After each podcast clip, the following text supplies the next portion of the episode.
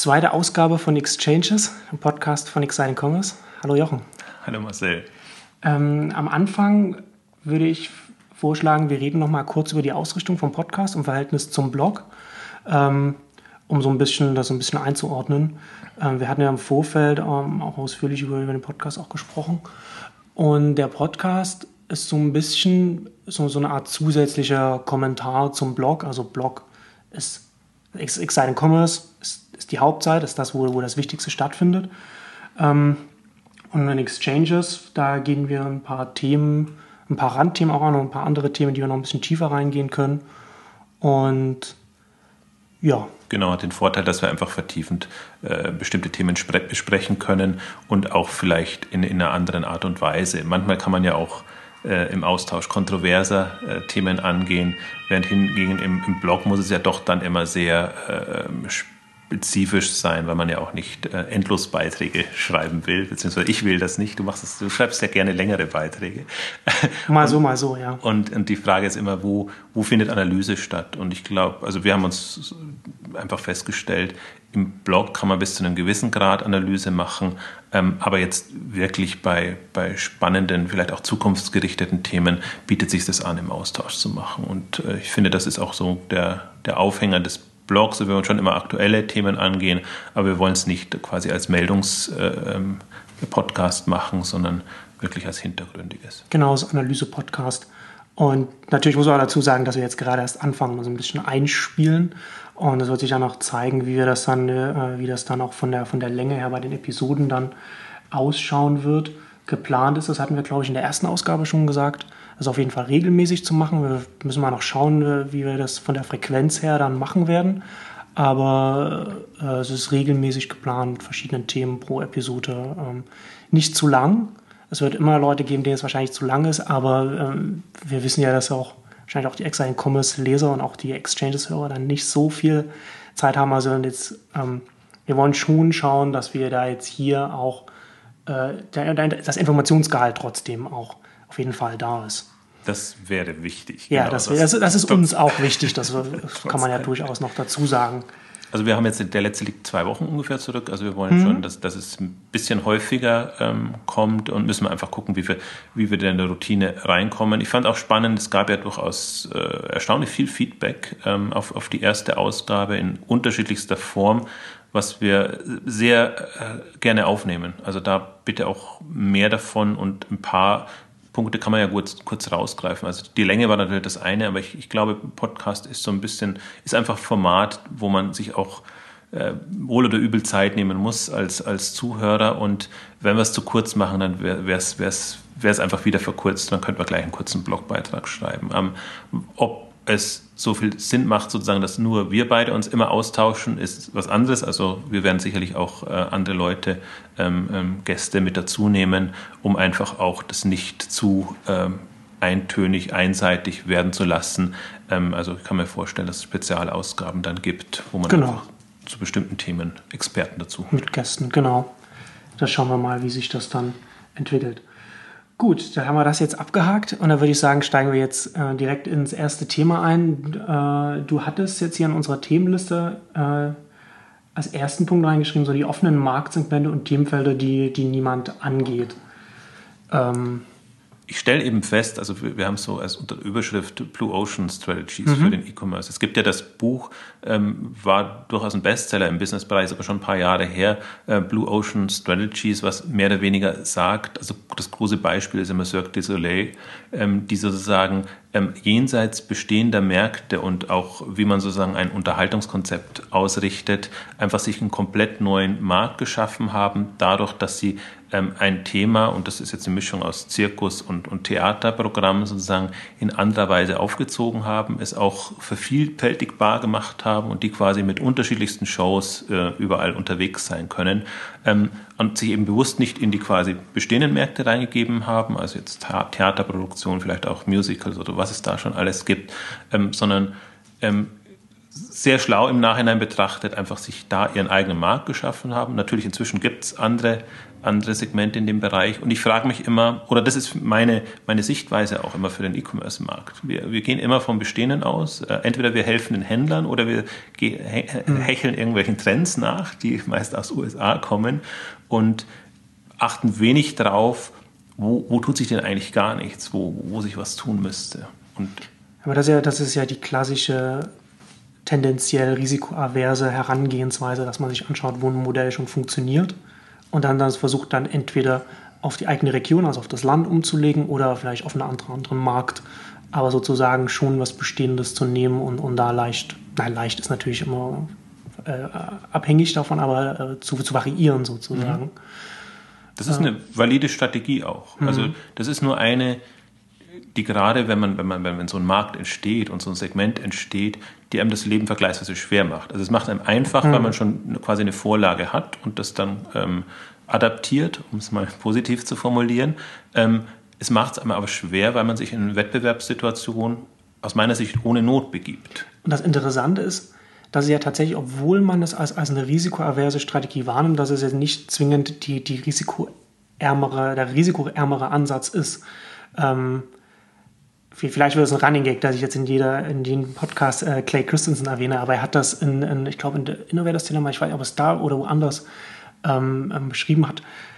Es ist, es ist tatsächlich so, dass man natürlich, dass diejenigen, die mit ihren Produkten in neue, unbekannte Märkte reingehen und, und dann diese Märkte dann erschließen, eine, eine höhere Erfolgsquote haben. Also nicht, auch nicht hoch, aber immer noch eine höhere als diejenigen, die in die Märkte reingehen, die Unternehmen, die in die Märkte reingehen, äh, in denen sie dann mit, mit, mit, mit bestehenden Produkten dann konkurrieren, also mit, bestehenden, mit bestehenden Anbietern. Und das ist, glaube ich, es ist eher, es ist von, wenn, wenn, man, wenn man die Zahlen nicht kennt, ist es eher unintuitiv zu denken, dass es, dass es äh, so rum ist. Aber tatsächlich äh, weist zumindest die, die Forschung darauf hin. Absolut, also das ist eben auch was, was mich fasziniert. Also ich beobachte natürlich das ganze Segment, mich interessiert alles, was, was sich in dem Bereich, äh, ähm, wo kommen neue Ideen her und, und wie schafft man vor allen Dingen Märkte oder, oder wie, wie lässt man sie wachsen.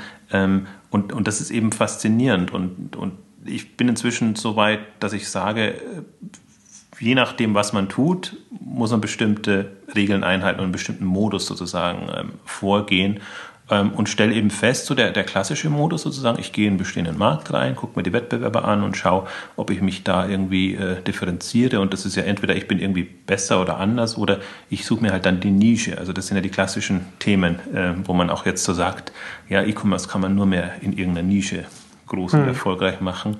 Wohingegen, wenn man in den anderen Modus geht und einfach sich sagt, längst sind noch nicht alle online oder jetzt langsam sind alle online und werden mehr oder weniger gut bedient, aber manche werden halt durch das bestehende Angebot nicht wirklich gut bedient, weil das eben von einem bestimmten Hintergrund entstanden ist. Und ich, ich nenne es immer sozusagen so die, die Einsteigerkonzepte, wenn ich, wenn ich Shops und Kataloge sehe, das ist halt orientiert an dem Bestehenden, was man kannte und auch super für diese Phase, wo man quasi hm. ein neues äh, um nicht äh, Kanal zu sagen, also neue Konzept oder neue Idee ähm, jetzt online, Internet etabliert, ähm, strategisch absolut vernünftig, aber irgendwann halt nicht mehr ausreichend, weil die Leute wachsen und, und nutzen das natürlich immer noch, aber das wirkt dann ab einer gewissen Zeit fast schon nostalgisch sozusagen. Hm. So E-Commerce, wie man es früher vielleicht gemacht hat. Ganz so weit sind wir noch nicht, weil selbst wenn man jetzt die Zalandos und andere anguckt, die ja noch immer nach dem Modell ganz gut in den Markt reingehen können, aber man sieht halt, und das finde ich auch das Spannende daran,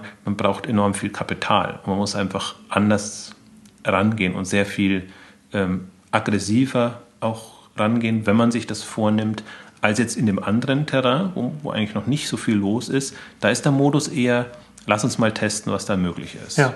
Und man achtet also auf die Resonanz der, der Kunden, kommt was zurück, passt das? Äh, äh, wenn ich mich justiere, dann kommt da mehr zurück. Und das Interessante, finde ich, in diesem Modus ist, man startet so seine Testballons und findet raus, was klappt und macht sich dann eigentlich erst Gedanken, wie professionalisiere ich das jetzt? Also wie mache ich ein Geschäftsmodell draus ähm, oder wie entwickle ich äh, das Segment oder was ist überhaupt mein Segment? Das genau, ja das muss man ja dann erst in dem Fall erst einmal herausfinden und deswegen muss man dann halt relativ agil daran gehen und, und, und sich darauf einstellen, dann viele Iterationen vielleicht äh, vorzunehmen.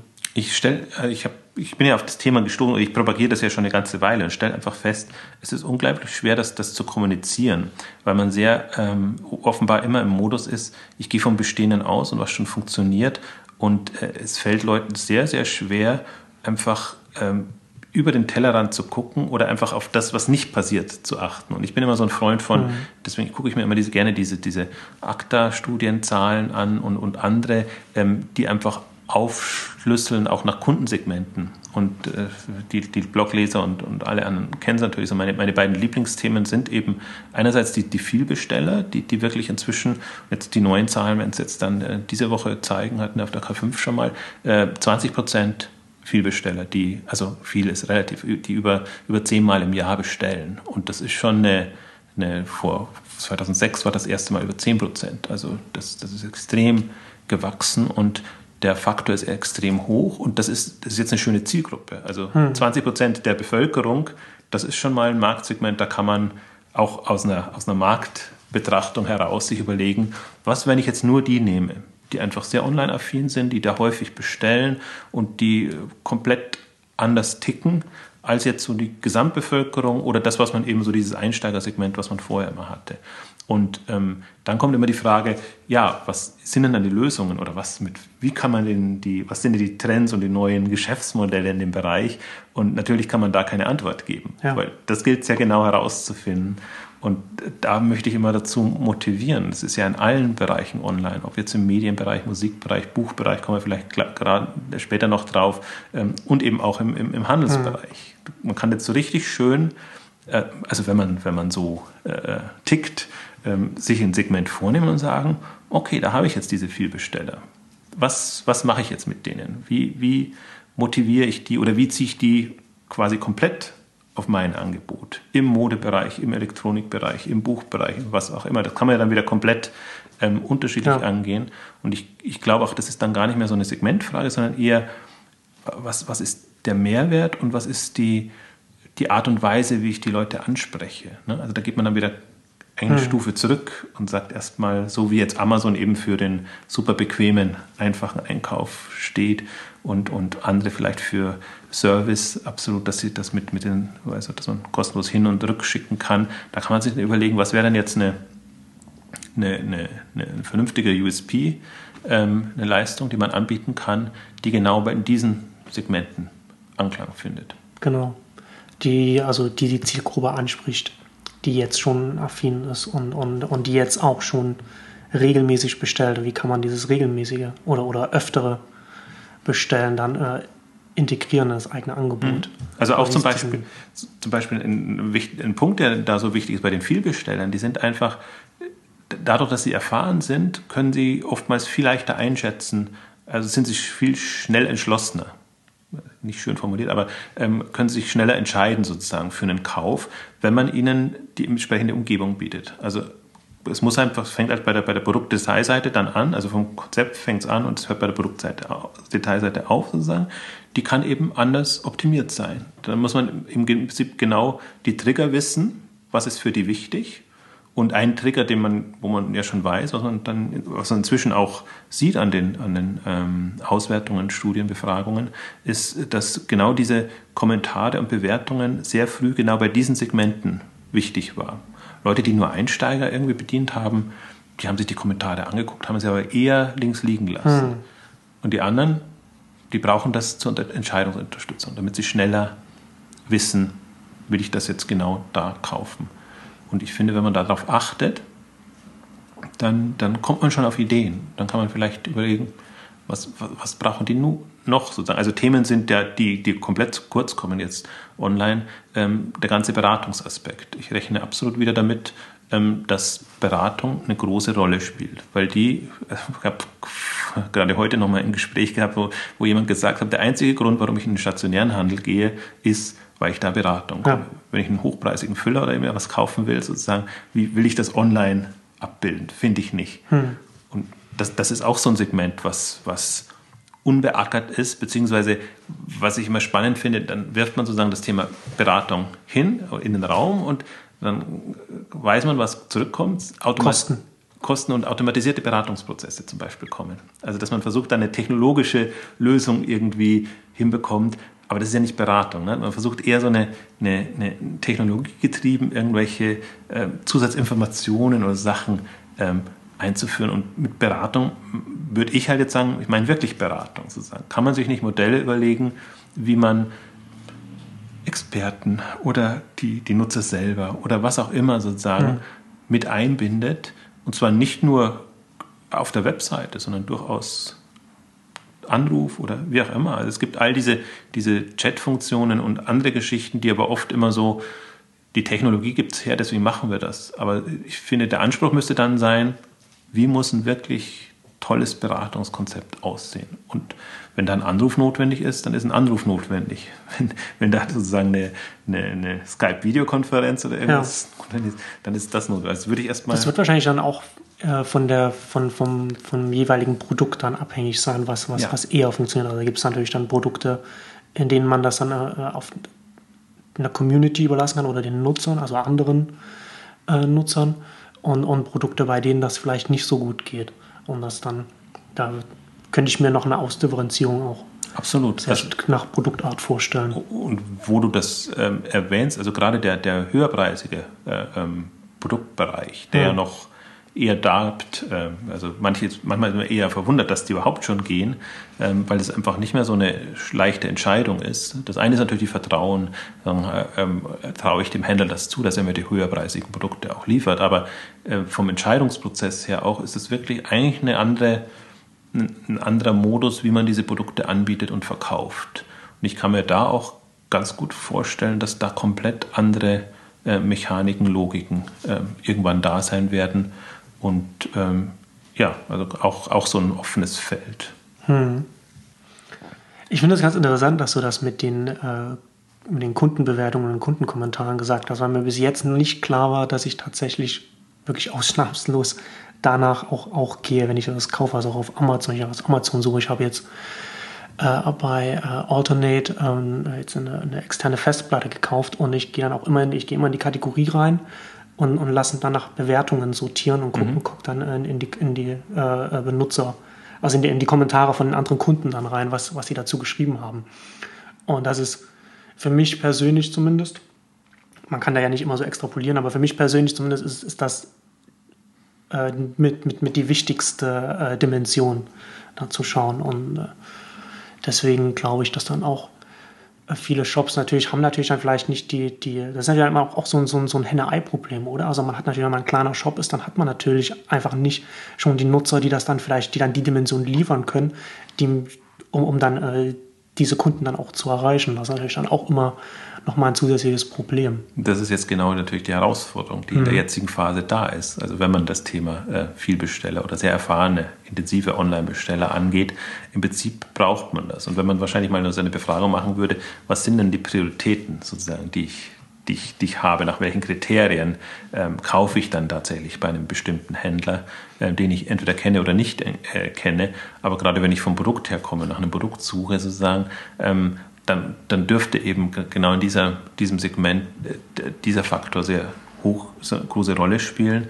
Und da, da ist es auch wirklich dann schwierig. Also es gibt ja inzwischen, klar, es gibt jetzt inzwischen Dienste, die einfach Kommentare äh, übergreifend sammeln und dann wieder zur Verfügung stellen, wobei man sich über die Qualität dann streiten kann. Das ist ja dann die Frage. Man hat ja dann auch als Händler nicht zwingend dann die, äh, weiß man ja nicht, wie gut die Qualität dann ist. Und gerade wenn es dann auch äh, an, an, äh, äh, an Nutzerkommentare geht von, von zum Beispiel so Preissuchmaschinen oder, oder, oder überhaupt so, so, so Plattformen, die Reviews zusammenfassen, wo man dann auch nochmal was schreiben kann.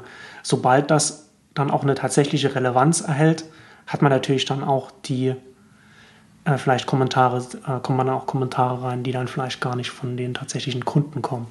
Ja. Das natürlich, aber das ist natürlich auch wieder so eine Herausforderung dann, wenn man in die Richtung geht. Am besten ist man natürlich äh, dabei, wenn man das als Händler selber schafft. Aber man kann sich vorstellen, dass man einfach eine bestimmte Größenordnung braucht oder ein beschränktes Produktsortiment. Also das, das, das Problem ist ja einfach immer nur, es gibt fast gar nicht genügend Kunden für die Fülle an Produkten, die schon teilweise da sind. Und klar, dann bleibt es bei wenigen hängen. Hatten Amazon eben super Chancen. Und interessanterweise in dem Elektronikbereich gibt es ja tatsächlich vergleichsweise viele Shops, die ganz gut mit ja. Kommentaren äh, bestückt Aber das liegt ja wahrscheinlich dann auch damit, mit damit zusammen, warum auch, aus demselben Grund zusammen, warum Gadget-Blogs frühzeitig erfolgreich und, und, und rentabel sind.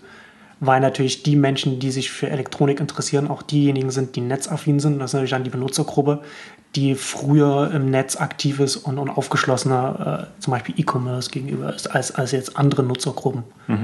Ja, und liegt dann auch, genau, das zum einen, glaube ich, und das andere ist natürlich auch die Produktgruppe, sozusagen. Also, wobei inzwischen kann man es fast auch nicht mehr sagen, dass es keine Moden im Elektronikbereich gibt und die Produkte sich schnell austauschen. Aber natürlich ist es schwierig für, für ein saisonal getriebenes äh, Geschäft wie im Modebereich immer jederzeit genügend Kommentare zu haben. Und wenn man dann genügend hat, dann ist die Saison eigentlich vorbei. Dann hilft es nicht. Also, das ist zum Beispiel auch noch eine, eine Herausforderung. Wie, wie, Würde sich das dann nicht dann eher verschieben, dann oder eher Richtung den Label oder, oder irgend- irgendeinem anderen, ja. dass, dass, es nicht die, dass es nicht das eigene Produkt sein muss? Genau, das ist dann die andere Geschichte. So wie, wie es ja auch sozusagen Shop-Bewertungen nochmal separat gibt von Produktbewertungen. Und wahrscheinlich muss man tatsächlich auch dann, aber das ist halt die Herausforderung für, für diese Kategorie von Händlern dann auf, auf Label-Ebene oder auf was auch immer sozusagen, was dann das Entscheidungskriterium ist. Das ist ja auch so eine andere Geschichte, dass, dass momentan alles sozusagen Bewertungen und Kommentare sind, aber man könnte sich ja noch andere äh, Qualifizierungsmerkmale vorstellen.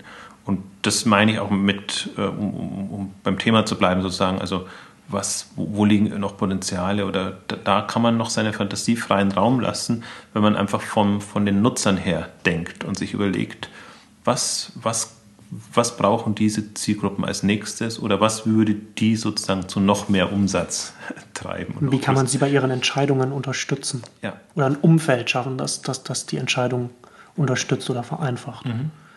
Ähm, abseits von, von Vielbestellern, was siehst du jetzt noch spontan als Blue Oceans im E-Commerce? Mein zweites großes Lieblingsthema natürlich das ganze Thema Frauen. Frauen im, im E-Commerce, im Onlinehandel. Das wirkt, wenn ich das sage, wirkt das immer so, als ob ich, ob ich äh, Frauen nicht zutraue, sozusagen, dass sie schon online einkaufen. Sie kaufen wunderbar online ein und äh, es funktioniert ja auch alles. Aber äh, es ist halt, ja, also ob die große Shoppingfreude aufkommt, das ist halt die Frage. Man sieht halt gerade bei, bei Frauen, sieht man an den Umsatzzahlen einfach, dass die nicht annähernd in der Bestellhäufigkeit so hoch sind, wie man es gewohnt ist, wenn, wenn Frauen bummeln oder einkaufen. Und natürlich muss man sagen, Frauen schicken auch viel zurück in ihren Segmenten, aber da, das wollen wir jetzt mal wegnehmen. Aber selbst sie bestellen auch gar nicht so, so viel, wie sie eben normalerweise bestellen. Und deswegen sehe ich da einfach noch eine, ein riesenweites Feld, ähm, wie man Frauen anspricht und sich einfach in deren Mindset reinversetzt. Wie, wie, wie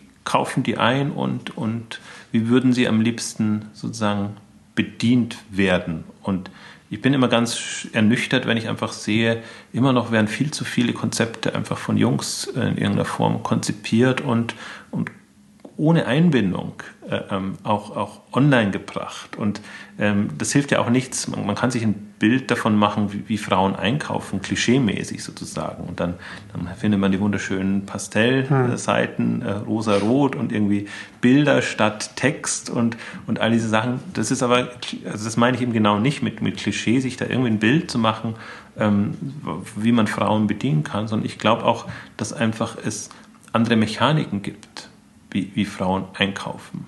Also dadurch, dass es halt, dass man, dass man halt auch, ich glaube, entweder spontaner auch mal einkauft, wenn man sagt, das gefällt mir jetzt, das will ich haben und das, das gut, bei dem Preis muss ich schon dreimal schlucken, aber äh, kaufe ich mir dann doch. Ähm, das hat man bei Frauen bestimmt äh, gerade in dem Modesegment natürlich häufig, hat man auch bei Männern im Hobbybereich. Also muss, deswegen äh, Ja. ist, ist das jetzt, man kann es nicht so eins zu eins sagen, äh, Frauen versus Männer, sondern es geht eher darum, wo, wo ist die Leidenschaft äh, derjenigen Person. Deswegen glaube ich, das, was jetzt da an Innovationen käme in diesem Segment, kann man dann wunderbar übertragen auf, auf die ganzen Hobbythemen bei Männern, die wahrscheinlich dann ähnlich äh, funktionieren würden. Und umgedreht? Auch das nur, siehst du bei den Hobbythemen irgendwie große ähm, Innovationen? Ich glaube, Also ich nicht, das, aber deswegen frage ich dich ja, ob es da also jetzt spontan. nee, leider nicht. Also ich, ich achte auch so ein bisschen drauf, wobei Hobby immer so schwierig ist, weil man kann natürlich auch sagen, also auch, auch äh, Gadget-Freunde sozusagen, für die ist das zum Teil ein Hobby, aber ähm, ich finde, es gibt noch nicht so wirklich jetzt für diese Hobby-Zielgruppe, also die einfach eine sehr große Leidenschaft haben, würde ich jetzt eigentlich nicht differenzieren. Ne? Dass ich sage, es gibt immer so diese, diese Einsteiger- oder Massenkonzepte versus die Profi-Konzepte, aber das ist eher so vom, vom, vom Preispunkt und weniger vom, von der Leidenschaft her gedacht. Und ähm, das, das ist für mich ein anderes Raster, wie ich das ja.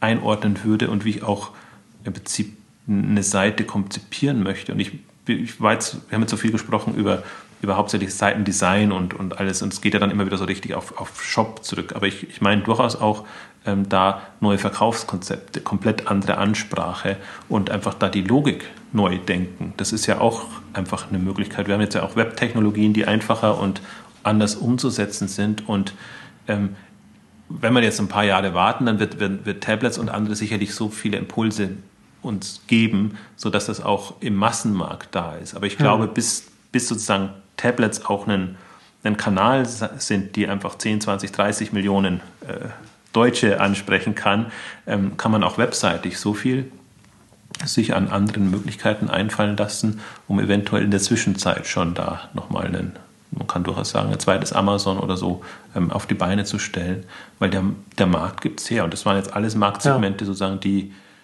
die enorm sind. Hm. Du schreibst ja jetzt gerade jetzt ist das Thema Frauen oder Konzepte für Frauen im E-Commerce jetzt auch schon relativ lang, also seit mindestens zwei Jahren regelmäßig. Hat, hat das in, der, in, den letzten, in den letzten zwei Jahren, in denen du das jetzt relativ intensiv verfolgst, hast du da schon eine Entwicklung feststellen können? Gibt es da ein paar Ansätze? Also ich weiß zum Beispiel, dass wir, wir hatten auf der Exceed hatten wir, ein, das hast du auch ein Panel dazu gemacht. Also es gibt ja durchaus ein paar. Aber äh ja, der, der, wenn man es positiv sieht, zu sagen, also ist zumindest ein Thema. Das, das Interessante ist, das ist ja, das im Blog zum Beispiel, das Thema läuft ja überhaupt nicht. Ne? Stimmt, das hattest du schon mal gesagt, ja. Das ist, also kann ich mir komplett sparen. Es gibt so bestimmte Themen, die ich für extrem wichtig halte und die ein, die nicht laufen. Also da weiß ich schon, dass da sind die, die Zugriffe, äh, wahrscheinlich die Überschrift steck, äh, steckt schon ab, äh, weit unter dem, was ich jetzt mit einem äh, irgendwie populistischen Zalando-Beitrag oder was auch immer ähm, erreichen könnte.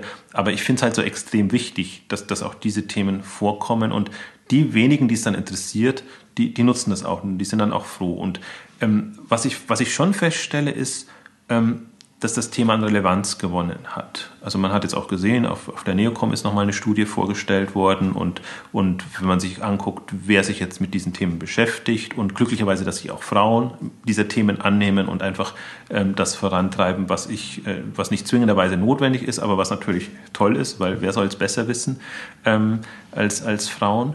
Ähm, also insofern, da geht was voran. Wo nichts leider vorangeht, das mir bleibt es noch zu sehr an der Oberfläche. Also wir sind da wirklich, äh, hm. es kommt immer, immer wieder auf die, die Pastelltöne und die großen Bilder zurück, wo ich sage, also das, das verstehe ich jetzt noch nicht unter, unter zeitgemäßer äh, Ansprache von Frauen. Es tut sich im Prinzip was, also das ist ja auch das, was ich immer wieder beschreibe, was ich fasziniert verfolge, ist, wenn Frauen für Frauen Unternehmen und Konzepte entwickeln. Also Birchbox ist so, so ein Beispiel, das da entstanden ist und, und andere und, und auch viele dieser Shoppingclubs werden von Frauen ähm, für Frauen betrieben. Ähm, das ist immerhin schon ein Lichtblick. Also das ist dann oft, oft auch noch standardisierte Konzepte oder auch, auch da fragt man sich bei bestimmten Konzepten, was, was ist da der, der wirkliche Sinn hinter dem Konzept? Also das, das ist nicht, deswegen kann, ist das nicht die Voraussetzung. Also das, das auch oft sind auch, auch Frauen oder, oder Gründerinnen in dem Bereich sind einfach so geprägt von dem, was schon da ist und die Erfahrungen, die jetzt in den letzten zehn Jahren da waren, dass man auch nicht sagen könnte, die können sie jetzt komplett frei machen und jetzt sagen, ähm, was würde ich jetzt machen, wenn ich wirklich das Thema nochmal komplett neu denke, sondern die orientieren sich dann auch oft an dem und dann wird es halt, und das Schlimmste finde ich eigentlich an der Entwicklung ist, für Frauen optimiert sozusagen. Ich warte mir jetzt nur noch ein Gütesiegel. Das, das, das Äquivalent zum SEO. ja, ja, ganz genau. Und das ist halt genau auf das Level, auf das es nicht laufen genau, das soll. Ist, worum es nicht geht. Ja. ja, also deswegen, wir sind dann noch am Anfang, aber in den zwei Jahren, es, es tut sich schon was, es gibt Initiativen und das Interessante ist ja auch durchaus in, in der US-Tech-Szene.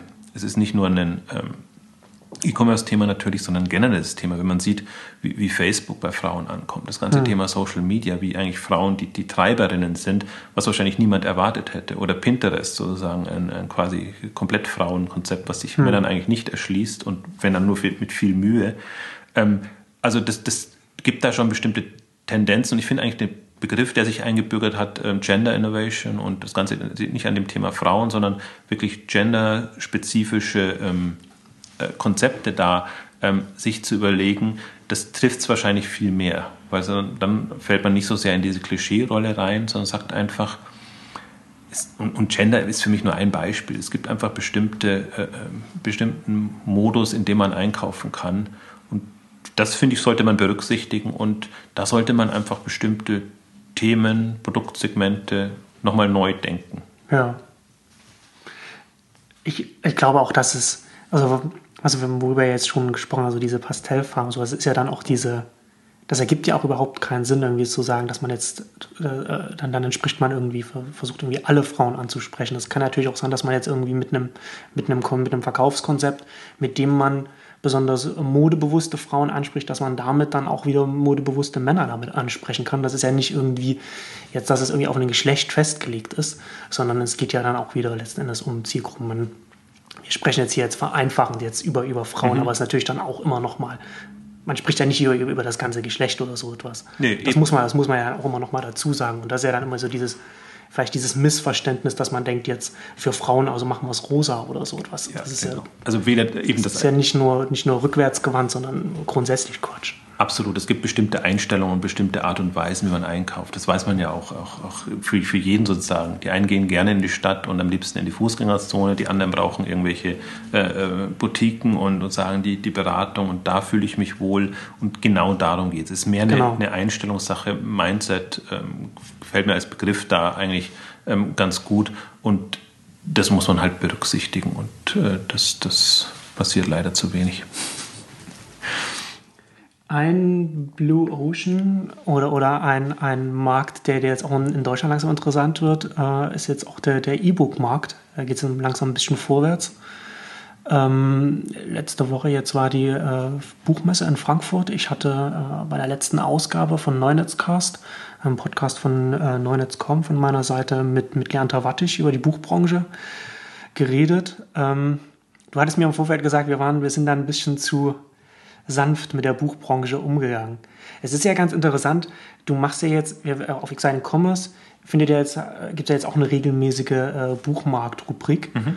Äh, und du findest das ja auch ganz spannend, was, was sich da jetzt so langsam so ein bisschen tut in der Branche oder, oder, die, oder die Entwicklungen allgemein.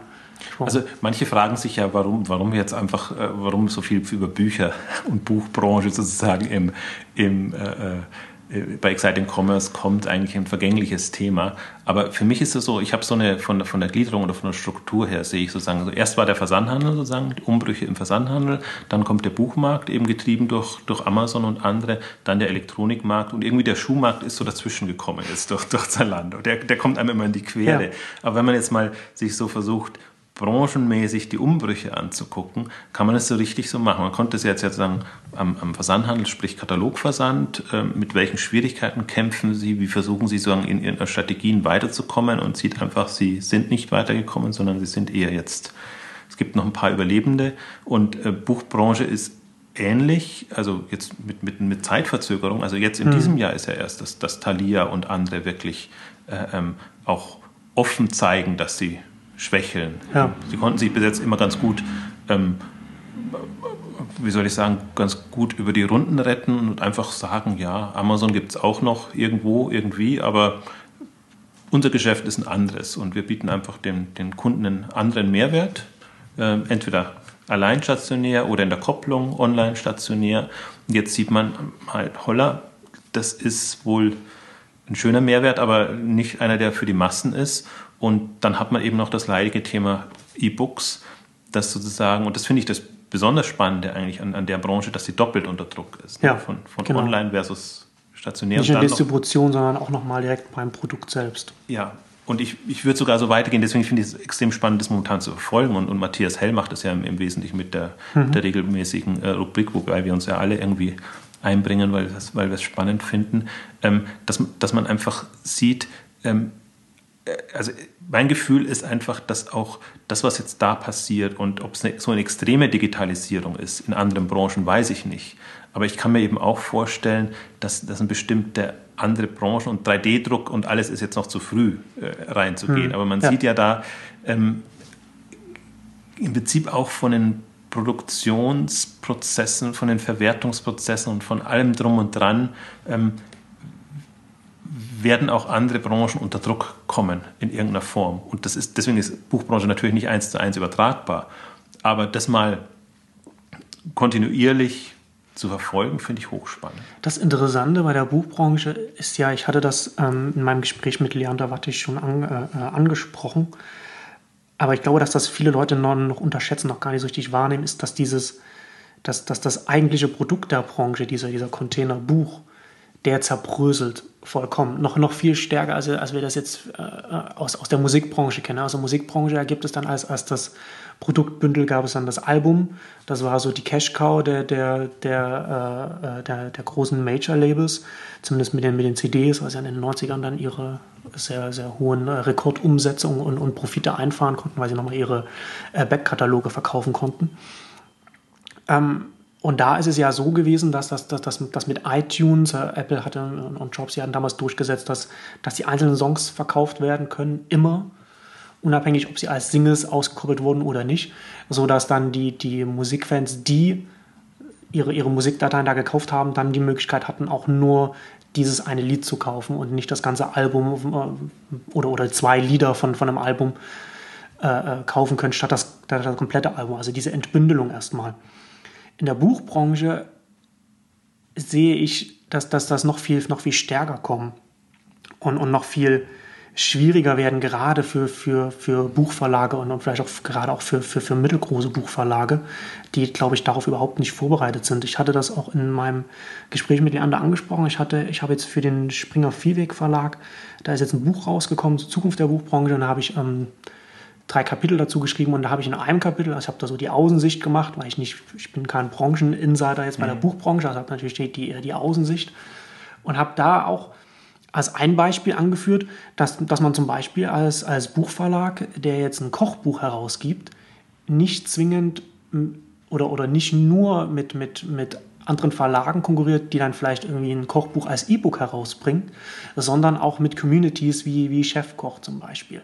Also wenn man irgendwie einen Namen eines, eines Rezepts eingibt äh, auf Google, dann, dann landet man auf so einer Seite.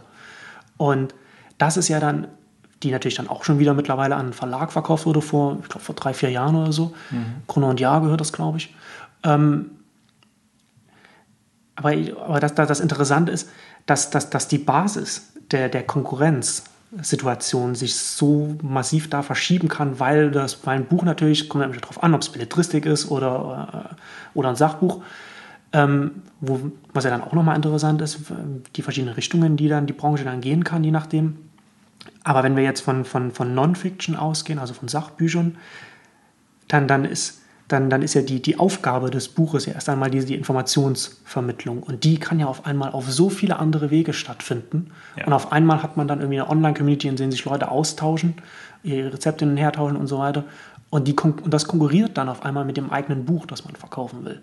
Und dann denkt man noch drüber nach, ja, wir müssten eigentlich E-Book machen, aber normalerweise ist die, ist die, Situation schon wieder drei Stufen weiter. Genau, und das löst es eben nicht. Und das genau. ist ja das, was, was mich da so äh, äh, im negativen Sinne fasziniert, wie sehr man sich an das Buch klammert. Ne? Also du sagst Container ähm, und, und, und das ist es de facto. Und genau der, der Aspekt sozusagen Zerbröselung ähm, des Buches finde ich, finde ich genau den Punkt. Das, und, und deswegen irritiert mich das auch so, wenn jetzt noch eine Buchmesse stattfindet. Ich frage mich, wann, wann endlich der Name wegkommt, damit man sich wirklich auf die wirklichen Themen konzentrieren kann. Und das meinte ich mit, äh, ihr wart sehr sanft, weil ihr ähm, natürlich jetzt die, die Branche als grundsätzlich nicht in Frage gestellt habt und ähm, das ist, war jetzt auch nicht der Sinn und Zweck des Podcasts, nur ich finde diesen Aspekt eigentlich den spannendsten für die Branche. Was, was passiert, wenn quasi das, das Kern, gar nicht Produkt, sondern Format, wirst du am, am, am Musikbeispiel gut verdeutlichen. Ich, ich muss immer noch schmunzeln, wenn ich, wenn ich von, von Musikern, Bands höre, wir arbeiten jetzt an so einem nächsten Album, in Anführungszeichen. Also wirklich einen, einen Modus, der der, sollte nicht mehr drin sein, aber es ist immer noch die Denke, ich arbeite am neuen Album. Das, man könnte komplett anders arbeiten. Und im, im Buchbereich ist es ähnlich so, dass man, und ich habe mir auch, auch, im Vorfeld der, der, der, Rubrik und allem, was wir, wie wir uns überlegt haben, was wir da reinbringen und wie wir das ausrichten, viel Gedanken gemacht. Was denn sozusagen, was ist so der Kern? Und dann kommt man natürlich auf das abstrakte Wort Content, aber ich finde, Content ist dann wieder schon so abstrakt, dass man gar nicht weiterkommt. Und ich bin dann so hängen geblieben bei, bei entweder dem Wort Literatur, weil man das als Fachliteratur oder Literatur mhm. für das und das und das ähm, betrachten kann. Ähm, oder, und das zweite Segment, was zum Teil auch schon in der Buchmesse anklingt, das Thema Geschichten, Story. Dass man sozusagen, dass das sozusagen, was will man denn vermitteln? Ähm, also Information ist das eine, aber eigentlich mehr noch im Buchbereich Stories in irgendeiner Art und Weise. Und was ich das Spannende finde und wo, wo ich, Matthias hat es äh, gestern nochmal zusammengefasst oder am Wochenende zusammengefasst, die zehn wichtigsten Themen, Trends oder unter anderem darauf hingewiesen, ähm, die, die auf der Buchmesse relevant haben, Relevanz haben. Und was zum Beispiel keine, was ich da nicht wiederfinde, ist A, das in Frage zu stellen und was mir einfach fehlt, ist, ist der Text. Ich glaube sehr stark noch an den Text. Und sobald sozusagen in Richtung Stories geht, ist das sofort gleich multimedial in hm, irgendeiner Form genau. oder anderer Form. Ja. Und ich bin so, ich, ich, glaube an die Textvermittlung noch extrem. Und ich glaube halt, ähm, gerade dass jetzt Themengeschichten äh, eine Chance hätten, die im Buchformat eben keine hatten. Also sprich, Kurzgeschichten kann man jetzt einzeln veröffentlichen oder sich da was überlegen. Gedichte, Lyrik kann ich mir komplett neue, neue Modelle überlegen, weil ich eben nicht, weil sich der Druck einfach für zwei, drei Gedichte nicht lohnt, aber ich kann mir da Abo-Modelle vorstellen. Ich kann mir da sozusagen sehr, sehr schöne, seriöse und inspirierende äh, ähm, Themen und Geschäftsmodelle vorstellen. Und das kommt mir leider zu kurz. Da, da würde ich mir wünschen, also bei manchen Dingen hängt die Branche sehr an, an ihren Themen, also sprich am Buch, aber vom Inhaltlichen her, also es gibt so ein paar Ansätze, das kann man jetzt nicht so ganz verallgemeinern, aber die, die Liebe zum Text oder, oder wirklich zur, zur, zur Autoren, Schriftstellerei sozusagen, das kann man ja sogar noch beibehalten, das Wort, das kommt mir komplett zu kurz. Das kann man, aber ich, also ich sehe ich seh das ganz genauso wie du. Aber ich glaube, das ist, dass, dass man zu viel von der Branche erwartet, wenn man glaubt, dass, äh, dass sie tatsächlich so weit den Schritt zurücktreten kann und, und, und so auf, auf, auf ihr eigenes Produkt schauen kann. Ich glaube, dass, das, dass es da noch viel zu früh ist und dass es da noch nicht genug schmerzt, um, um, das, um das dann vielleicht auch tatsächlich so wahrzunehmen. Ähm, sie ist ja trotz alledem, ist die Buchbranche ja in vielen Bereichen schon weiter als, als die Musikbranche. Die Buchbranche hat ja das Glück gehabt, dass das relativ spät jetzt zum Beispiel auch zum Beispiel äh, E-Reader tatsächlich auch als, als Gerätebasis äh, eine Verbreitung bekommen haben, die tatsächlich auch irgendwann mal einen, Impact haben kann. Also in den USA hat sie das ja, haben sie das ja bereits. Hier in Deutschland ist es immer noch ganz am Anfang, immer noch im einstelligen äh, Prozentbereich. Aber das geht ja langsam los und und die, die Konkurrenz, die, die, ich, die ich, also den Wettbewerb, den, diesen, diesen asynchronen Wettbewerb, den ich vorhin äh, genannt hatte, mit diesen Community-Websites und, und so weiter, der wird, der, der, der ist so unsichtbar. Der kann gar nicht, der, der kann von der Branche gar nicht wahrgenommen werden oder, oder, oder, oder von vielen ja. wahrscheinlich. Ja, weil man natürlich, natürlich irgendwie, wenn man irgendwie vor, vor 20 Jahren mal in eine Branche rein ist, die, die Bücher auf Papier herausgibt, dann ist es ja schon mal ein großer Schritt, irgendwie zu sagen, ja, E-Book, aber dann halt irgendwie noch zu sagen, okay, wir haben aber ganz viele neue, neue Konkurrenten ja und wie gehen wir damit mhm. um oder wie können wir, wie du schon sagtest, so neue Verkaufskonzepte oder, oder, oder grundsätzlich neue Konzepte an die Herangehensweise von, von unserer Aufgabe finden. Das ist natürlich dann äh, eine enorme Aufgabe, die wahrscheinlich, wie wir jetzt ja schon darüber gesprochen haben, gerade für die Buchbranche durch ihre besondere Situation enorm ist. Also viel größer noch als jetzt irgendwie die, die, die Gefahr durch File-Sharing, die jetzt natürlich alle sehen. Das ist ja natürlich immer noch das, das bestimmte Thema. Ich war ja. auf den Buchtagen, äh, im Juni war das, glaube ich, jetzt diesen Jahres, der großen äh, äh, äh, also, äh, Branchentreffen und habe da auf der ARCAP-Tagung da gesprochen. Also das, das sind dann die Elektronisches Elektronik, genau, genau, Arbeitskreis, Arbeitskreis elektronisches Publizieren von, vom Börsenverein, also vom Branchenverein. Und da war auch klar Thema, da war einer von, von der, von der äh, äh wie heißt die, die Gesellschaft zur Verfolgung von, von äh, Urheberrechtsverletzungen, glaube ich, also GVU oder sowas. Und der hat natürlich gesagt, das, was, er, was, was man von so einem Unternehmensvertreter erwartet. Mhm. Natürlich, es muss mehr verfolgt werden und nehmt, ja. uns, nehmt uns in Anspruch. Ähm, und da habe ich ja, und da habe ich da auch äh, auf, dem, auf dem Podium da auch und in meinem Vortrag auch noch darauf hingewiesen habe, auch, dass Fallschering nicht das Problem der Branche ist. Und dass sie natürlich, dass sie auch zusätzlich noch dadurch, dass sie, dass sie so viel Angst vor diesem File-Sharing hat, noch in andere Probleme reinläuft. Dass sie zum Beispiel auf DRM pocht, dass sie äh, ihre E-Books möglichst nur auf die Plattform stellt, die, wo es mit DRM versehen ist.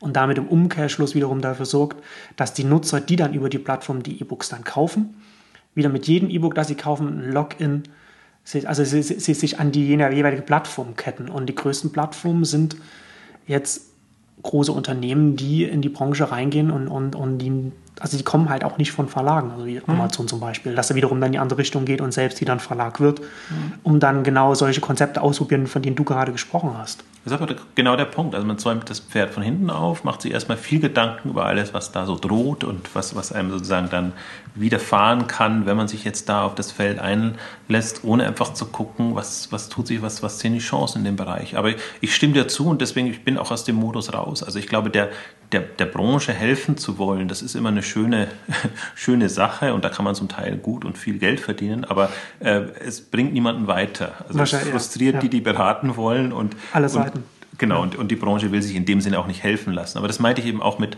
solange man das und, sowas noch unter dem Thema Buchmesse zum Beispiel laufen lässt, ähm, hat man gar nicht die Chance, das, das ähm, reinzubringen, was, was du eben beschrieben hast. Also neue Player, andere Player, ähm, die einfach jetzt nicht der Branche genehm sind, aber die sozusagen in dem, der neuen Wettbewerbssituation einfach eine Rolle ähm, spielen. Und das meinte ich so ein bisschen mit, ähm, das würde ich mir eigentlich erwarten oder das, das wäre eigentlich für mich der nächste Schritt. Ich warte jetzt nur noch drauf, bis jetzt irgendjemand sozusagen zum Beispiel eine K5 für die Buchbranche macht. Also Buchbranche jetzt eben nicht mehr als Buchbranche, mhm. sondern für alle, die äh, Literatur und, und was auch immer verlegen wollen, ähm, um einfach auch nochmal zu signalisieren, wir sprechen von einer komplett anderen Branche und da ist unter anderem die ehemalige oder jetzige Buchbranche sozusagen ist ein Player, der eher eine abnehmende Rolle spielt in dem Bereich. Dann haben wir eben Amazon sehr stark und dann haben wir hoffentlich jenseits von Amazon noch eine Fülle von anderen, ähm, die, dies ja gilt aufzubauen. Also die, der Punkt oder das Schockierende ist ja für mich sozusagen, will man denn Amazon das komplette Feld überlassen und will man da sich gar nicht Gedanken machen, wie man sozusagen wie überhaupt die Konkurrenzsituation ist, wie man sich da positioniert und vor allen Dingen auch, was ja Amazon nicht abdeckt. Amazon kann ja auch nicht alles machen. Und sie versuchen es zwar und die werden auch immer sehr früh, wenn man selber nicht darauf achtet, was da an Startups und neuen Unternehmen nachkommt, ähm, sich einverleiben, ist auch absolut legitim, weil ist ja sonst niemand da und wahrscheinlich der Preis umso günstiger an, ja. an diese Unternehmen zu kommen. Und das fehlt. Und das ist, glaube ich, das erwarte ich jetzt irgendwie so als nächsten Schritt. Also die interessant ist ja, die Diskussion ist sehr weit fortgeschritten, aber man spricht im Prinzip immer wieder über dieselben Themen. Und interessant ist für mich, dass E-Book immer noch als Lösung gesehen wird. Also E-Book ist für mich Buch in anderer Form jetzt erstmal. Also ja. wird zumindest nicht neu gedacht. Dann wäre ich ein bisschen positiver gestimmt. Und dafür wäre jetzt die Branche eigentlich reif. Ja, aber das ist ja die, das ist ja das klassische. Äh das ist ja auch wieder, wieder, wieder zu, wenn wir zurück wieder zum Anfang kommen von, von, von der heutigen Ausgabe. Das ist ja genau auch das, was, was man auch was man in der Musikbranche beobachten kann und natürlich auch jetzt auch in der Buchbranche. So der, der naheliegende Schritt ist natürlich erst einmal irgendwie den, das, das, das Produkt, den, den, den Container irgendwie zu nehmen und den statt irgendwie äh, äh, zu pressen oder, oder, oder, oder halt herzustellen und dann durch die Lande zu schiffen, einfach erstmal online zu stellen und da zu verkaufen. Da ändert sich ja an den Prozessen erst einmal, zumindest allgemein gesprochen, natürlich ändert sich was, man muss irgendwie so die Formate, Formate, Probleme bei, bei, beim E-Book-Bereich und sowas, ja. aber das ist natürlich von, von, den, von den eigentlichen Arbeitsprozessen her noch relativ gleich. Wenn man dann jetzt irgendwie sagen würde, okay, wir sind jetzt irgendwie ein Kochbuchverlag äh, und äh, wir müssen jetzt irgendwie mit, äh, schauen, irgendwie was mit, mit, vielleicht mit einer Community oder sowas, dann wäre das ja ein vollkommen anderer Schritt. Und dahin zu kommen, überhaupt erstmal über äh, gedanklich den Schritt zu machen, ist erst einmal schwierig und dann natürlich auch ganz klar vom, vom Unternehmen her dann irgendwie zu sagen, okay, oder wir probieren mal das und das aus. Ähm, aber das ist natürlich auf jeden Fall eine, eine, spannende Branche zu beobachten, wie sie das da finden würde. Ich glaube ja auch tatsächlich, dass, dass die Branche selbst ähm, dadurch, dass sich das Produkt, dadurch, dass das Produkt an sich so zerfällt, dass es da praktisch irgendwann äh, die, das, was man noch Buchbranche nennen kann, nur noch, nur noch ein Teil davon ist, dass, dass sich manche Teile einfach äh, wegbewegen und einfach nicht mehr wiederzuerkennen sind. Was also, natürlich an, der, an einem Produkt liegt. Ich finde, die zweite spannende Entwicklung in dem Bereich ist, ist ja, äh, das eine ist das, das Produkt, um das geht, das andere ist, ist, ist der Vertrieb. Ne? Und das ist ja auch so was, manchmal wird es thematisiert, aber fast noch nicht für mich häufig genug, sozusagen der, der Direktvertrieb quasi. Wer hat den Kontakt zum Kunden? Und ähm, der, Buchhandlung, der, der Buchhandel hat den vom Prinzip irgendwie aus guten Gründen, weil er einfach einen Mehrwert geliefert hat. Aber er muss sich eben fragen, was ist denn der Mehrwert noch, äh, dass wir dafür auch bezahlt werden durch, ja. durch Marge. Und für parallel dazu eben und mindestens so spannend wie, die, wie den Handel, finde ich eben auch was, was verlagseitig passiert, ähm, wo natürlich die Herausforderung noch mal größer ist, weil einerseits kämpft man schon quasi mit, mit den Produkten und da auch da den, den, dem Buch als, als Container oder E-Book oder was auch immer, App und alles, es ist ja alles, wird ja immer alles nur als, als neue Hülle für Bestehendes gesehen ähm, und dann eben der Direkt. Ähm, Kundenansprache. Also im Prinzip die Verlage ähnlich wie im klassischen Handel natürlich die, die Lieferanten und, und, und die Hersteller in dem Bereich. Und das ist auch kein einfaches Thema. Und ich, ich glaube halt, äh, wurde, wurde, kürzlich gefragt, wem, wem gehört die Zukunft im, im Handel? Also ähm, traue ich es dem Handel zu, äh, wie soll ich sagen, die Mehrwerte zu haben oder wieder, sich wieder zu schaffen, um, um Jetzt im Buchhandel konkret. Allgemein. Aber, allgemein, also, ja. aber im, im, Buchhandel auch speziell sozusagen. Oder traue ich es eher den, den Verlagen oder Herstellern hm. zu, ähm, hm. dass die es schaffen. Und da ist ja eher so die Ernüchterung ähm, festzustellen, dass man einfach sieht, das haben wir uns vielleicht doch einfacher vorgestellt. Also wir haben schon genügend zu tun, einfach ähm, mit die Produkte zu her herzustellen, die Qualitätssicherung und alles, was damit zusammenhängt, äh, zu erstellen, was ja auch unsere Kernkompetenz eigentlich ist, und tun uns dann wahnsinnig schwer ähm, mit der Kundenansprache. Und klar, es ist, man kann es leicht online stellen, aber dann beginnt eben Marketing und Vertrieb, was ja eigentlich die Qualitäten des, des Handels sein sollten. Und da setzt es dann oft halt aus. Und finde faszinierend eigentlich zu verfolgen, die, die unterschiedlichen Strategien hm. da, ob man sich selber aufbaut oder ob man es nach außen gibt oder, oder ob man es versucht und dann doch scheitert oder wie oft man es versucht. Ähm, und die Frage ist für mich jetzt spannend eigentlich. Also kann mir sogar vorstellen, dass, dass es vielleicht noch ein Verlagshaus gibt, das irgendwann mal eher äh, ein, ein solider oder valider Wettbewerber zu Amazon ist, als das jetzt vielleicht ein bestehendes Buchhandelshaus ist. Hm, ja, das, das glaube das glaube ich auch. Also ja gut, das ist aber offen. Genau. Das, das wird man sehen. Bin ich sehr gespannt in dem Bereich. Ich auch. Ähm, zum Abschluss der, der, der äh, zweiten Ausgabe würde ich gerne noch, noch mal über, über reden wir noch mal über eine Konferenz. Du warst mhm. jetzt auf dem äh, Entrepreneurship Summit jetzt am Wochenende hier in Berlin und es hat dir ganz gut gefallen. Ja, war extrem gut. Also ich bin, auch, bin immer so hin und her gerissen. Es ist manchmal sehr gut und also wird in den letzten Jahren immer besser. Ich muss es positiv formulieren.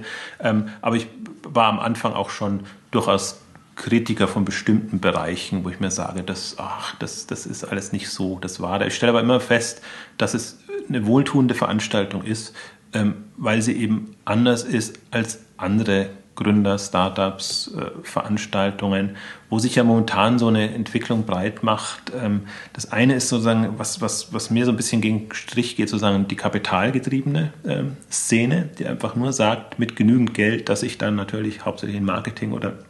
Vielleicht auch in Produktentwicklung, das geht ja noch, stecke, ähm, lässt sich quasi ähm, ja, ein Unternehmen gründen, groß machen, verkaufen. Ähm, das ist eine schöne Sache, aber das ist fast wird zu hoch propagiert. Und dann hat man sozusagen die andere, die, die Berliner Szene natürlich, wo man ähm, sehr innovationsfreudig technologisch versucht jetzt unterwegs zu sein, was auch im Prinzip eine positive Entwicklung ist. Aber wenn ich das jetzt aus E-Commerce-Sicht betrachte, ich habe ja immer das Problem, die, die, die Techies im E-Commerce, die, die machen in dem Sinn keinen Umsatz. Also das ist nicht das, das Zielpublikum. Deswegen ich brauche, ich nenne es inzwischen Innovationen für die, für die kritische Masse, sozusagen für, für einen bestimmten Kundenkreis, wo man halt auch dann E-Commerce-Handelsumsätze machen kann. Das ist zum Beispiel, das sind wir da fast beim Einstiegsthema sozusagen, offene Märkte, das ist so ein Innovationsthema, was zu kurz kommt. Und wenn ich dann Entrepreneurship Summit sehe, das ist halt erstmal offen. Also da kann es um Technikinnovationen gehen, da kann es um andere Innovationen geben, aber das Innovationsverständnis ist eigentlich da und das finde ich das angenehme Geschäftsmodell Innovationen. Also dass man sich durchaus überlegt, ich habe jetzt eine Art und Weise, wie ja, und das beliebte Beispiel von, von Herrn Faltin ist natürlich immer äh, Tee, sozusagen verkaufe ich auf eine bestimmte Art und Weise im Päckchen, dann irgendwie in Läden und alles und kommt dann mit der Idee, das in Großpacks sozusagen direkt zu vertreiben. Das ist eine, da kann man einen Markt aufmischen. Jetzt vorgestellt hat es auch im Blog kurz beschrieben, passt sozusagen das Waschmittel, Waschkampagne. Auch da, wir haben diese ganze Fülle an Auswahl im Waschmittelbereich und wer entwickelt so eine Leidenschaft für ein Waschmittel, dass er da sozusagen nach äh, Duft und, und was es alles gibt, Paketgröße und, und Wasserhärtegrad und so, wirklich Lust hat, das zu machen. Und da ein simples Konzept, im Prinzip drei Packs für unterschiedliche Wasserhärte, äh, ohne Duftstoff und alles, also kann man dann auch ökologisch aufladen und einfach sagen, wenig Abfall, wenig äh, Umweltverschmutzung und alles, sondern ist quasi ein bestehendes Segment komplett neu und anders gedacht und damit revolutioniert. Und das finde ich einen schönen Ansatz. Also ich möchte jetzt nicht sozusagen in die, in die Waschmittelbranche reingehen, aber einfach diesen Denkansatz mal durchdekliniert zu bekommen. Ja. Und das sind so Impulse, die man, die man vom Entrepreneurship Summit bekommen kann. Und das fand ich das Angenehme jetzt im konkreten Fall. Aber den zweiten Aspekt, den ich noch sehr angenehm fand, dass die diesmal auch sehr viel auf generelle Umwälzungen eingegangen sind. Also ich habe ich hab da auch nochmal einen zusammenfassenden Beitrag geschrieben, kann man vielleicht dann eher noch nachlesen, dass man eben von, von Bildung war diesmal ein großes Thema und, und Potenzialentfaltung hm. auch. Ich bin ohnehin sehr fasziniert von den ganzen Themen, lese auch viele Bücher dazu, ähm, Hirnforschung und alles, was sozusagen äh, in dem Bereich Denken, Vernetzen, vernetztes Denken ähm, passiert. Das sind ja, erscheinen ja auch gerade unheimlich viele hm. Bücher hm. und es scheint schon eine, auf eine größere Resonanz zu stoßen. Und offenbar in den letzten 10, 15 Jahren ist da so extrem viel Neues entstanden, dass man einfach sieht und, und spannend äh, auf, der, auf, der, auf dem Entrepreneurship Summit sozusagen, ähm, es ist nicht so, dass das Hirntraining sozusagen das einem aufrecht hält und, und da, da sozusagen so einen Leistungsgedanken reinzugeben, wie der teilweise noch propagiert ist, macht gar keinen Sinn. Also er sagt auch, dass das, das Gehirn veraltet in dem Sinne nicht, sondern ja. die Frage ist nur, wie aktiviert man es und da hat man einfach, stellt man inzwischen fest,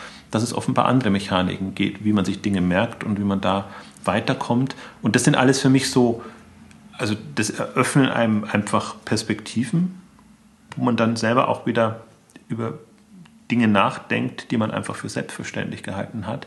Und ich finde so eine, eine Startup- oder äh, Gründerkonferenz, wenn die beides kombinieren kann, also quasi sich also zum Unternehmertum quasi motiviert, aber andererseits eben auch ähm, Impulse schafft zu setzen, dann ist das ideal. Und, und der Entrepreneurship Summit geht jetzt gerade in diese Richtung.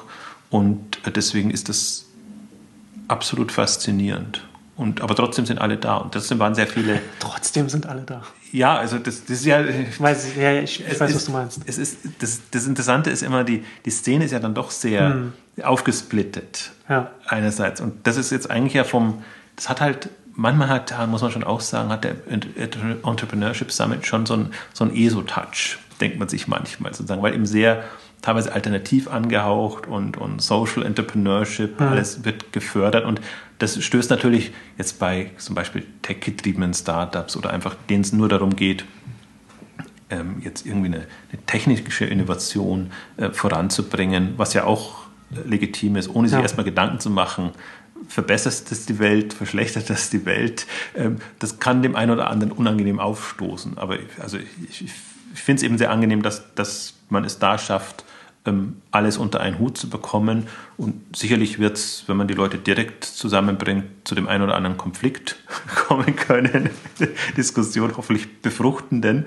Ähm, aber das, das ist halt sehr angenehm, dass man einfach auch sieht. Und das, der dritte Aspekt, den ich einfach mitgenommen habe, ist, ähm, dass man wirklich in Anführungszeichen klingt immer so platt, die Welt verändern kann. Also mhm. wirklich in der, in der Web-Gründerszene hat man mal das Gefühl, ja, da ein Gimmick-Modell und da eine Geschichte, da die neueste App und die Geschichte. Also dass man nur Technologie der Technologie wegen oftmals macht. Also wie gesagt, ich möchte es nicht abwerten dadurch, aber ich finde, man sollte sich immer mal wieder überlegen, aha, wirklich, alles ist im Umbruch. Es werden die Ziele ja manchmal nicht hoch genug gesteckt. Ja. Vor allem gerade, wie du gerade sagst, äh, jetzt in der Zeit des Umbruchs, wo ja gerade, wie wir am Anfang auch darüber gesprochen haben, über die verschiedenen Marktpotenziale, die es gibt, die sind ja jetzt gerade da. Also wir, sind, wir befinden uns ja nach wie vor noch in der, in der Anfangsphase, was, was diese ganzen digitalen oder digital getriebenen Geschäftsmodelle und, und Konzepte angeht. Und da hat man ja dann noch so viele unbeackerte Felder, die, die es da noch gibt. Also man kann komplette Märkte aufmischen. Und das, mhm. ist, das ist faszinierend. Und vor allen Dingen kann man sie aufmischen einfach mit einem minimalen Einsatz, indem man einfach nur quasi den, den die richtigen Hebel finden. Ja, also den Willen einerseits hat und die richtigen Hebel findet und, und mit vergleichsweise wenig ähm, Manpower und, und, und jetzt äh, auch finanziellem Einsatz wirklich Märkte aushebelt, weil es ja oft ist und bestimmte Branchen, also die, die Medienbranche ist ja eine sozusagen, wo man wo man sieht, sozusagen, wo, wo es einfach kostenseitig nicht aufgeht. Umsatz ist immer da, am Umsatz wird gejammert, sozusagen, dass Web nicht so viel Umsatz bringen kann wie eben die bestehenden Zeitungen, Zeitschriften, aber eigentlich ist es kein Umsatzproblem, sondern es ist ein Kostenproblem. Es ja. ist einfach so, der Overhead ist so groß, wenn dann irgendwie ein schlankes äh, Unternehmen kommt, kann das das machen. Ähnliches sieht man im Handel auch. Also auch, das, das ist ja das Problem. Äh, Otto hat kein Umsatzproblem in dem Sinne, sondern das, das kann alles wunderbar sein. Otto hat ein Kostenproblem im Wettbewerb mit anderen, sehr viel kleineren äh, Startups und Unternehmen. Und da ist das, das meine ich mit, mit Aufmischen und Aushebeln, da ist man eigentlich fast ausgeliefert. Also wenn man wenn man diesen, wenn man Gründer findet, die diesen Willen haben. Das, das ist ja oftmals, äh, diese Ambition ist, ist gar nicht so wirklich da oder vielleicht auch gar nicht das Bewusstsein, hm. dass man da so extrem, äh, ähm, extrem rangehen kann. Also klar, man hat immer Apple als, als Beispiel, da sieht man es ja, wie ja. es geht. Und das ist natürlich ein aufwendigerer Bereich, in dem Apple da reingegangen ist. Das kann man sich aber für bestimmte andere Segmente. Aber das kann man sich ja gut mal auch im Hinterkopf behalten, so dass Apple das erste Unternehmen ist, das jetzt nicht im, im Ölbereich tätig ist äh, und, und diese äh, in, in, diesen, in den Bereichen, in denen es, in, in, den, in den Sphären, in denen sich Apple auch was, was, was die Unternehmensbewertung angeht, bewegt. Und dann, wenn man sich dann trotzdem zusätzlich noch vor Augen hält, dass die äh, Produkte von, von den Marktanteilen dann noch nicht mal zwingend irgendwie die Märkte, in denen sie sind, dominieren, sondern genau. noch das, niedrig sind. Das, das ist ja das Faszinierende. Ja. Man ist quasi ein Nischenplayer und erreicht solche. Nicht bei den Profitanteilen, aber bei den Marktanteilen. Genau. Aber, aber ja, ja, genau, bei den Marktanteilen. Aber es ist sozusagen, genau. kommt in Dimensionen damit, mit, mit so einer Strategie, wo man sich sagt, wie, wie kann das alles sein? Und also ich, ich, finde, ich finde auch so den, den Aufstieg von, von Apple, das ist so für mich auch so ein bisschen so dieser, der Punkt, wo, wo jetzt in der Wirtschaft auch so klar äh, steht, so wir sind jetzt im digitalen Zeitalter, wir sind jetzt im, in einem Zeitalter, in dem, in dem die Technologie so enorm wichtig geworden ist, dass, ja, dass, äh, dass, dass wir jetzt das Ölzeitalter, dass wir sozusagen äh, die großen Unternehmen aus, aus dem industriellen, dass, dass, dass die an Bedeutung auch ein bisschen verlieren, auch in, in diesen Sphären, in denen wir das vielleicht vor, vor fünf, zehn oder zehn Jahren, so wäre das ja undenkbar gewesen. Ja. Ja. Vor allem die, in der Kürze der, der Zeit. Und ich meine, in der Kürze man, der Zeit noch dazu. Man, sollte immer Google noch als Beispiel und eventuell auch, auch Facebook als genau. Beispiel nehmen. Leider eben die amerikanischen Unternehmen. Und ich, ich erwarte mir einfach, ich finde, der deutsche Markt gibt auch so viel her.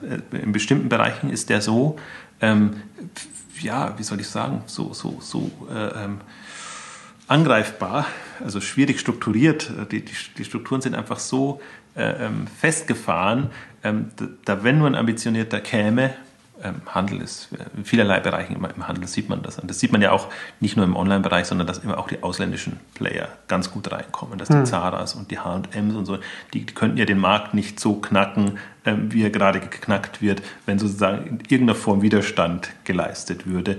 Und wenn die das schon schaffen, sozusagen, dann frage ich mich, wo sind die, die das einfach über, über den Online-Bereich auch treiben. Gutes Schlusswort. Genau. Danke fürs Gespräch, Jürgen. Bis zum nächsten Mal. Danke dir.